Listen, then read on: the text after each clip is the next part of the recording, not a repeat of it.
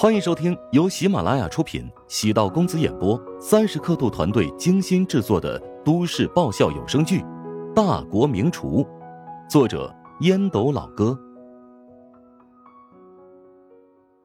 第三百零六集。从黄成的语气来看，乔治这家食堂经营的不错。黄成可是皇家的话事人呢，他见过世面，若是几万、几十万的营收。在他眼里算不了什么。史嘉诚想起陶如霜也跟自己念叨过，乔治创业弄得不错，他当时浑然没在意，觉得他创业能够赚到的钱，估计跟自己两处房产收租的月收入差不多。但现在明显没那么简单。也不瞅瞅是谁的女婿？史嘉诚迅速掩饰尴尬，恢复那潇洒的风度。老黄，我有点事儿，我先走了啊。黄成跟史嘉诚主动握手，笑道：“哈，你去哪儿了？要不我让司机送你一程？不用那么麻烦，我也有司机，在学校门口等着我呢。”史嘉诚爽朗笑道。目送史嘉诚走远，黄成冲着乔治笑着说：“哎呦，你这老丈人呢，也算是穷尽的名人了。关于他的话题。”比你丈母娘还要多呢，那前几年人称史大叔，现在人称史大爷。年轻的时候可是穷金四大美男子之一呢。乔治不愿对史嘉诚评价，说好说坏都不对。朝食堂指了指，啊，我老丈人送我一盒不错的茶叶，一起喝茶吧。黄成在乔治的肩膀上拍了拍，走吧。我也就能跟你倾诉几句了。走到学院门口，史嘉诚拦了一辆出租车，越想越不对劲儿，给二女儿拨通电话：“如霜，是爸爸，我问你一件事啊，你姐夫现在一个月能挣多少钱啊？”爸，你关心这个做什么？陶如霜正在化妆，打电话的姿势有些别扭，电话由助理七强右手拿着。贴在白皙柔润的耳垂边，啊，我就是好奇，这也不算什么机密吧，对不对？我只是好奇，你怎么突然对他感兴趣了？赶紧回答我的问题，你想急死你亲爸？我记得营业第二天，当时利润是十多万，后来有二十万了。什么？你说的是单日还是一个月呀？当然是单日利润呢，月利润估计有四五百万。哦，我知道了。陶如霜的话让史嘉诚怀疑是在做梦。从看到黄成起，便是否在梦中。挂断女儿的电话，他狠狠的掐了一下大腿，好他妈疼啊！绝对不是在梦中。史嘉诚还是怀疑，突然问司机：“哎，师傅，请问琼金技术学院的那个食堂是不是挺有名的呀？”出租车司机是城市的精灵，到了一个陌生的城市，你想要了解何处好玩，哪儿性价比高，找个出租车师傅，简单问几句，绝对能迅速找到吃喝玩乐睡的攻略，远比在网上搜索的那些攻略要靠谱。司机笑着说：“是啊，难道你也是慕名而来？这家食堂可牛了，只接受网上预订。”而且点菜的话，一道菜的最低价格不低于一百八十八块。史嘉诚的消费水平一直很高，面对这个价格标准也是大为吃惊。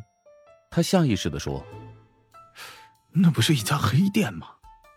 很快反应过来，想揪自己的嘴，咋能这么诋毁女婿呢？司机通过后视镜看了一眼史嘉诚，笑道：“哎呀。”可不能说黑店，五十三度的茅台将近三千元，买的人还不是络绎不绝。五星级酒店的菜也特别贵，不还是有人愿意买单吗？酒吧、会所卖的都是假酒，客人还不是乐此不疲。我在那附近没少拉客，但凡走出来的没有失望的。你就编吧。哎呀，这位老先生，你这话说的我很不开心啊。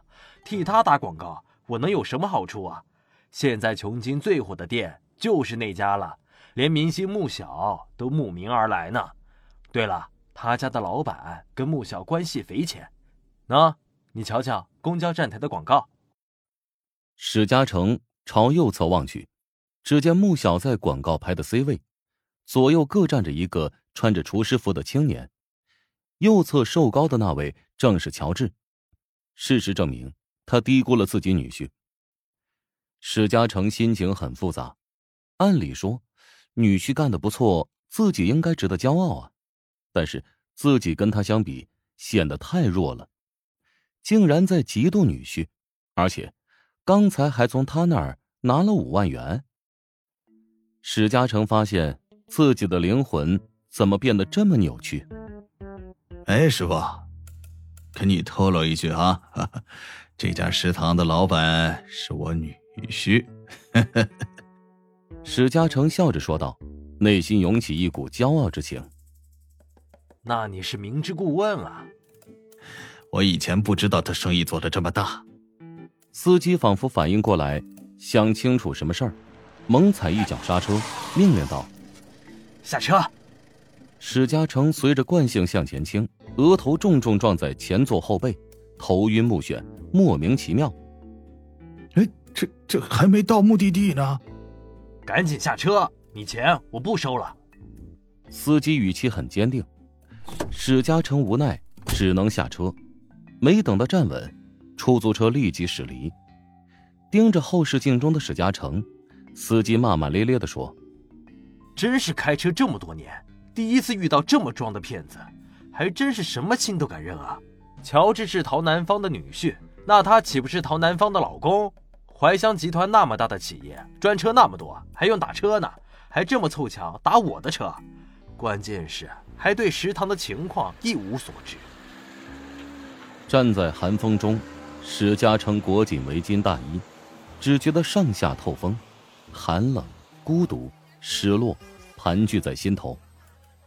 重新上了一辆出租车，车内音响传来一首歌，歌声飘着：“我们不一样，每个人都有不同的境遇。”黄成跟着乔治来到办公室。